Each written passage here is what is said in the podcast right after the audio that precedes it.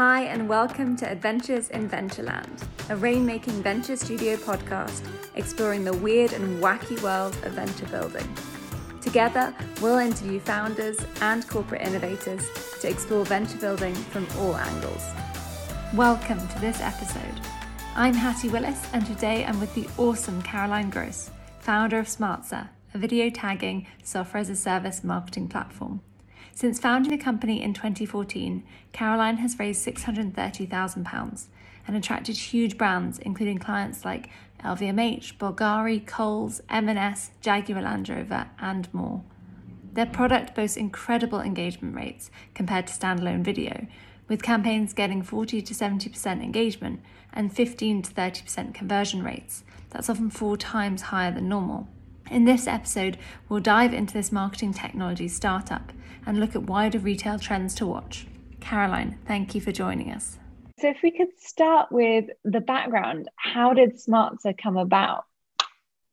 So, I guess it came about a little bit by accident as a side project originally uh, because I was working on a video production company making documentaries about fashion and travel. And we just wanted people to be able to immediately see more information because it was around the time when a lot of content started to move online. It was early days of Netflix, and there was that opportunity for interaction.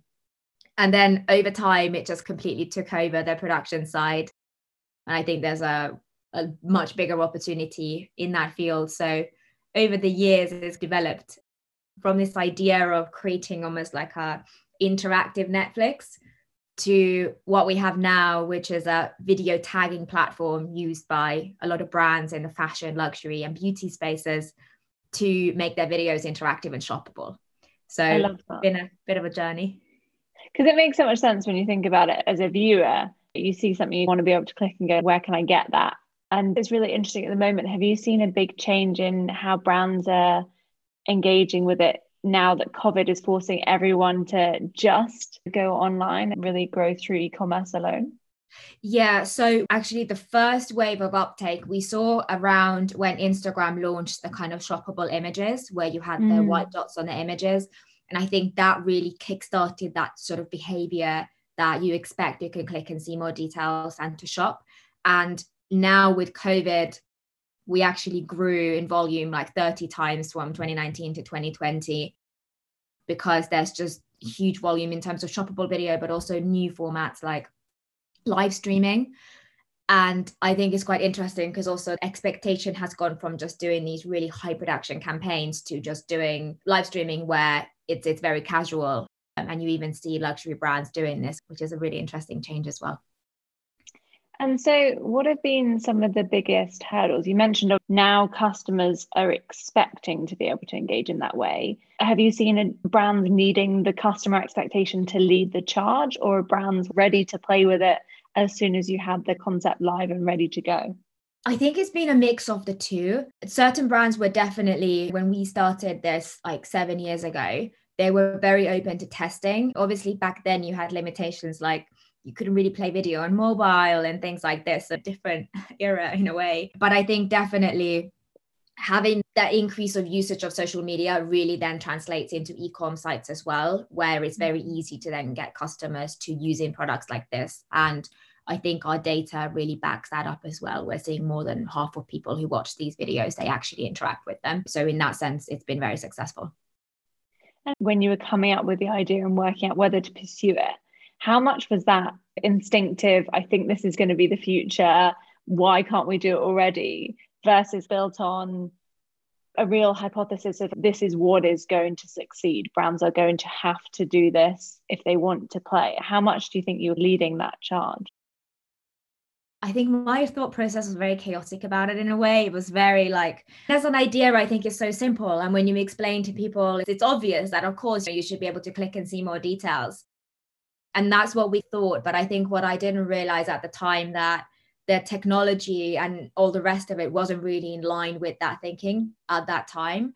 And there had been different companies trying to do this probably back even in the 90s in some formats but the experience was just really clunky and it didn't look good. So i think the advance of the technology has mm. just completely transformed what we do. And over time, of course, we are now much more structured about how we think about things. But initially, it was just a natural thing as part of another project that we then started building on. But even then, we went through different routes. Like, we initially actually wanted to work with film production companies because we wanted to work with all the costume and art departments to identify what products they're using in product placement and tagging those in video but then we found so many problems with who owns the content and there's lots of different parties involved from the broadcasters to production company and so on. So actually with working with brands was actually a lot more realistic because they own the content they own the platform it's their product so it's you know yeah. a lot more streamlined. It's a simple idea but when you dig into the reality of executing it's a kind of worms.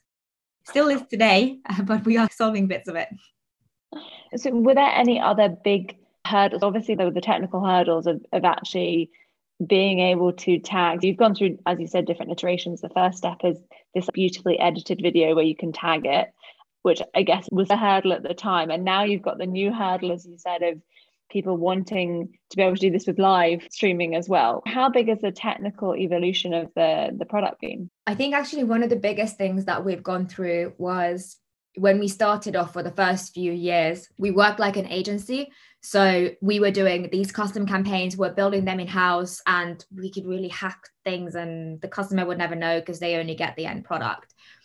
As we did more of these, we started getting a lot more demand for a self service platform. They're like, we want to tag our own content and we want to log in and we want to see our data. I think actually the biggest thing has been, which we've only just launched this year, is converting it into a self service platform that yes. is SaaS ready, that integrates into everything, that has a nice and easy to use drag and drop interface. And I think it's it's definitely been a challenge because there are so many complexities in the background of mm. how do you simplify it into an experience that anyone in a marketing team or digital or agency can just easily use and create these things in a few minutes. So I think not like a sort of deep tech challenge, but more of the architectural system and understanding everything else it has to plug into from mm. product catalogs to analytics platforms to the content and different formats because now you have video and like landscape squares verticals on different channels and we want it all to end up in one place. So architectural and a ux challenge primarily. There's been a lot of iterations but we're now quite happy with we, where we've gotten it.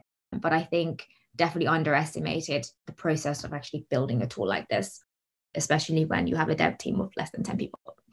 it's interesting as well that the brand needs have evolved to that point where they do want to do marketing in house and they want tools to do it in house as opposed to outsourcing all of those services. Obviously, some are still outsourcing.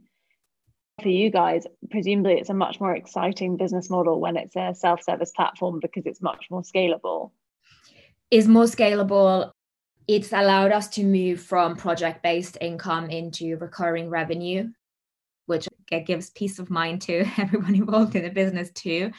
And I think also it changes the mindset of our customers away from let's just do this once or twice a year on a major campaign to actually we should be using this across all of our content.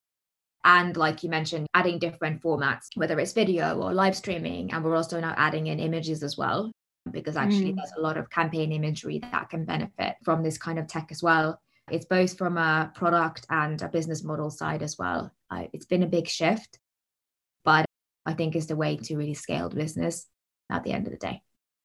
I'm really intrigued when it comes to marketing tech because I looked at the space very briefly, and one of our uh, founders in the studio is deep in this himself. He founded Takumi, which is an online influencer platform, uh, and when I saw the space, I was surprised to an extent that it feels quite fragmented. You might go to an agency and they'll work with another agency and another agency. You have multiple tools for different things. Do you think that's the way it's going to stay in terms of single solution tools that they have multiple subscriptions? Or do you think there will be a rebundling of marketing tech? I think there will. And also, one of the things that we have noticed as well over the years is brands also internalizing certain things. So actually, now we're having conversations about brand using tools like this in house, whereas in the past it would have purely been the agency. And also, maybe in the past, it would have been the agencies, maybe they wanted to build something in house. Whereas we are definitely seeing a lot more uptake for agencies as well, partnering with smaller companies who have these tools so they can just get these things done quickly. And obviously, we are an expert in our particular field, and there will be other companies who are experts in other fields. And I think if you want the best outcome, you can use the product for each one that's relevant. And so I think there's definitely a huge increase in using external platforms. And it may be that at some point they will merge or start consolidating if they are in the same space. So that will be interesting to see. I'm intrigued. It strikes me that the next wave that is plausible is a semi replacement of the agency where you have a platform that integrates multiple, as you say, best in class solutions. So you can still have the experts plugging in. We are phenomenal at tagging videos. We are phenomenal at creating audio content and actually then for the in-house because uh, one of the big trends that i was looking at is the first i think three to six months after covid brands were saying we're bringing more in-house yeah. we, we you know they don't want to let their marketing teams go but they want to have much tighter control on those budgets do you think that's a trend that will continue that bringing back in-house I think so. I think also speaking to them, one of the big reasons is obviously one is budget, but another one is also speed. Mm-hmm. If you have the tools in house, you can get stuff done really quickly. You don't need to wait for someone to edit things and approve and go a lot of back and forth. So I think maybe the role of the agency will change into things that maybe mm. they don't have in-house expertise in. And then things like this where to tag a video is not that hard to do. So things like that can easily be done in house, but then maybe the production side of it for certain things, if they want a high production product, then that can be done um, through outsource or running complicated targeted campaigns and things like mm. that. But I do think that even if you look at a lot of brands who run their stuff on Shopify, a lot of it they manage it themselves uh, because the tools are now really easy to use. It's not like before where you had to go into some code. Yeah. So I think these tools are getting better and more user friendly for people who are not technical in any way. And I guess the more tools become that way, the more the expectation is that you do it in house as opposed to outsourcing. Yeah.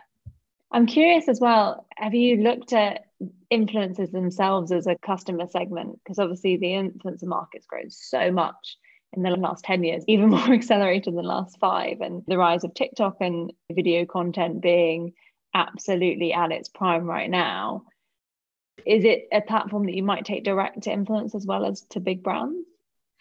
Yeah, it's a really interesting opportunity. We've actually explored with a few influencer marketing agencies. The issues that we have encountered have actually been related to workflow hmm. because mm. you're adding, in addition to the brand and the influencer, and potentially in some cases at agents, you're adding another party into this where a lot of the influencer content still needs to be approved. So you're adding another step where once it's approved, it needs to be tagged and then put back, and then who's going to pay for it. So I think there is an opportunity once that flow gets figured out, mm. both for larger influencers who have a bigger following, as well as then the smaller ones. It's just it's not been a core focus of what we do, but I think it's definitely yeah. an area um, in the future that has a lot of opportunity, especially as the influencer stuff is so product centric naturally makes sense to tie it into something shoppable and also actually for the brands to be able to measure does it actually work that's obviously a side of it because obviously your self-service platform you've created has a heavy emphasis on those analytics is is for most of our clients definitely one of the core things that they they care about because you can see which parts of certain videos are performing better and having a bit more creative insight because mm. I think as much as video has grown a huge amount, there's still a lot of uncertainty on what should I make and what works, what should it be like on different channels. It's not an easy thing. It is still an art form, right? How do you repeatedly create videos that get engagement? One of the interesting trends with TikTok is that anything can go viral, it's really hard to predict what will. yeah someone from Netflix was speaking about how they're even doing huge amounts of testing on the start screens of the different videos or like what makes people want to watch it in the first place let alone staying in that content there's so many creative elements there's no formula to it of what works and what doesn't so it's trying to find some sort of a middle ground of what seems mm. to work mm. for you and then there might be some peaks in that of things that are exceptional but yeah the creative it, it, it's really tough and data can only help you so much with it. One of the things I want to touch on was Generation Z, Generation Z, if you're listening in the US, because that's one of the generations that we're looking at hugely in venture building because they're just growing so much in their consumer power and, and also their influence. And I think they're a really interesting one because they're very young and yet they're already quite involved in luxury. Is it something you look at when you're looking at the platform, the generational influence, and how much is that something you're designing for? So, our system, we actually don't have access to the data of who the viewers are. So, we don't know who they are. I think, obviously, for them, mirroring the experiences that are on platforms like TikTok mm. as much as possible elsewhere probably makes it more likely that this generation will engage with their content yeah and i think also the feedback we have had from testing is they they really if you can immediately see more because otherwise luxury can seem quite unattainable or they don't really know yeah. Whereas if you can then actually go, oh, okay, it's this bag, it costs this much. Yes, it's a lot, but actually but it becomes a bit more realistic in a way. I think definitely having formats like this will help with that. And then obviously the other big influences, everything that's happening in China for those brands, but which again is very much in line with that sort of Gen mm. um, from here. I hadn't really thought about it from that lens. I remember when I was the age of a Generation Z, you, you had to go into one of the shops and you felt like you'd be laughed at. It felt like a pretty woman moment if you wanted to go in and look at a bag and you'd look so aspirational. Whereas now, obviously, the experience is totally online, but the more you can bring forward, maybe you can save towards it. I hadn't really thought about it through that lens, making it seem more attainable. Yeah he's definitely taking it to a completely different place from walking into one of these stores and the last thing you want to ask is how much something costs or the details about it. And also really interesting we've had brands who is not used for shopping but it's showing you can click and actually you can see the sketches of the original designs and you can see a bit more and also using it to give more visibility into the background of how it's all done because that's a lot of the storytelling and explaining why something is so expensive. I've seen a lot more of that content in luxury recently on social, the behind the scenes making.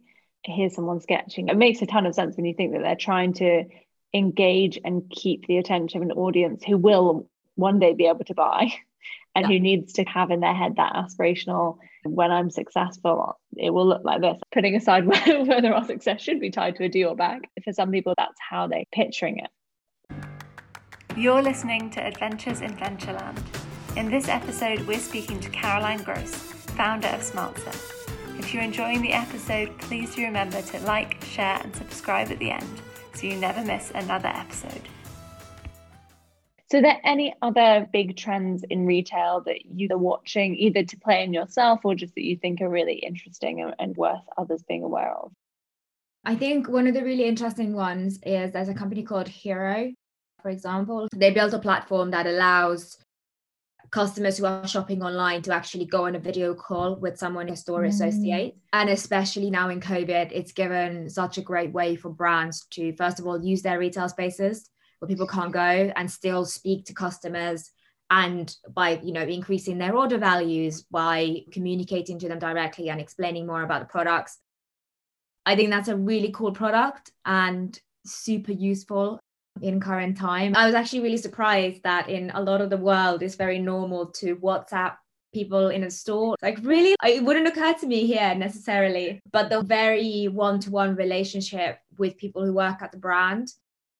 I think all of the tech related to that is really interesting and a mm. complete shift in the way people shop online.